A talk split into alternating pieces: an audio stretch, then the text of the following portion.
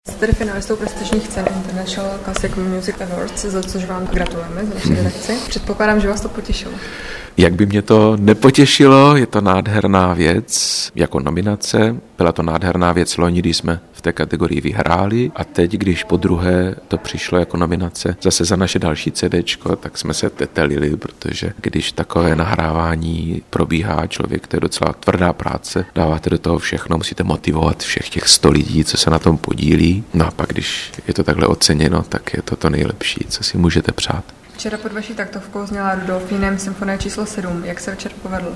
Krásný večer, krásný večer to byl. Ta sedmá symfonie Jaroslava Krčka ve světové premiéře mě moc potěšila, protože jsem viděl, jak autor, kterého si moc vážím, pán už v letech přes 80 roků, který celý život inspiruje a těší lidi kolem sebe, nejenom skládáním, ale vším možným kolem hudby. Mám ho rád jako člověka, a jako tvůrce má co říct, chytá za srdce, potěší posluchače a když jsem viděl, jak on sám byl šťastný a spokojený s tím, jak jsme jeho skladbu zahráli, tak jsem zpětně zase já byl šťastný z toho. Stejný program máte s Českou filharmonii i dnes a zítra, pokud se nepletu. Dnes i zítra Jaroslav Krček, sedmá symfonie, Bohuslav Martinu, druhý houslový koncert s Leonidem Kavakosem, řeckým virtuózem v top kategorii, který hrozně rád se vrací k České filharmonii, má rád ten orchestr a ten tandem se mnou už jsme si vyzkoušeli tady kdysi v Šostakovičovi a funguje to krásně. A Janáčkova symfonieta.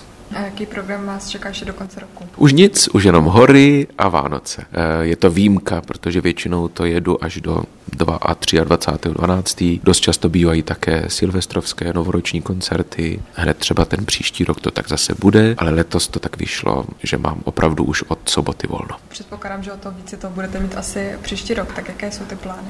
Na co se nejvíce těšíte? Těším se na znovu zavítání k orchestru v Římě, ve kterém jsem stejně jako v České filharmonii s hlavním hostujícím dirigentem, to je ten orchestr Santa Cecilia. A potom budu mít zase docela dlouhou periodu s bamberskými symfoniky, kde jsem šéf dirigentem. Nejenom orchestrální koncerty v Bamberku, ale pak máme zájezd do Španělska. A teď po tom covidu, kdy se docela málo jezdilo, když my jsme i v té době jezdili, tak se na to těšíme, protože to je jeden z takových těch velkorysejších zájezdů, kde navštívíme hlavní města ve Španělsku a taky Kanárské ostrovy. Samozřejmě je zima, ale přesto to bude jistě krásné. A pak později na jaře máme ještě jednu velkou cestu na Tajvan a do Koreje na Dálný východ, takže to je taky taková výzva ambasadorská. Budeme vyvážet to, čemu já tak hodně věřím a dost často to mluvím, tu středoevropskou hudební kulturu, protože hrajeme německou hudbu, hrajeme českou hudbu, tak to budeme vyvážet geograficky do jiných míst a zájezdy jsou vždycky velmi náročná věc. Není to úplně taková jenom pohodička, jak to někdy vypadá, když se to řekne, přejezd z města do města každý den, ale je to svým způsobem vždycky uspokojující to, na čem pracujete doma, pak předvést lidem venku.